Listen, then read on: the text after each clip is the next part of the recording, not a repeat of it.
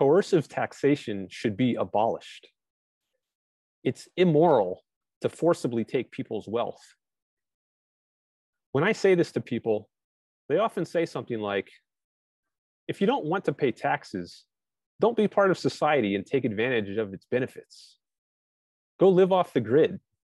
Go live in a forest. Find a plot of land in the wilderness and live by yourself. Taxes are the price we pay for a civilized society. To that, my answer is a civilized society does not force its own citizens. Force is brutish and uncivilized. It's the way of animals, not humans.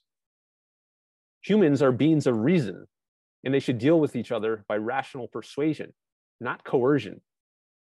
That's the civilized way. It's a false alternative to think that one must either accept taxes or else live in isolation. There's another option. One can live in society, but advocate for changing it. That's what abolitionists did in the 19th century.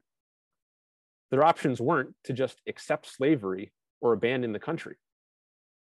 They could also stay in the country, but try to change it from within to make it better. And that's what I'm doing with regard to taxation and much else.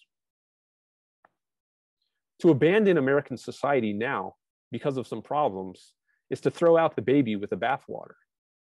The benefits of living in society still far outweigh the costs, so I stay.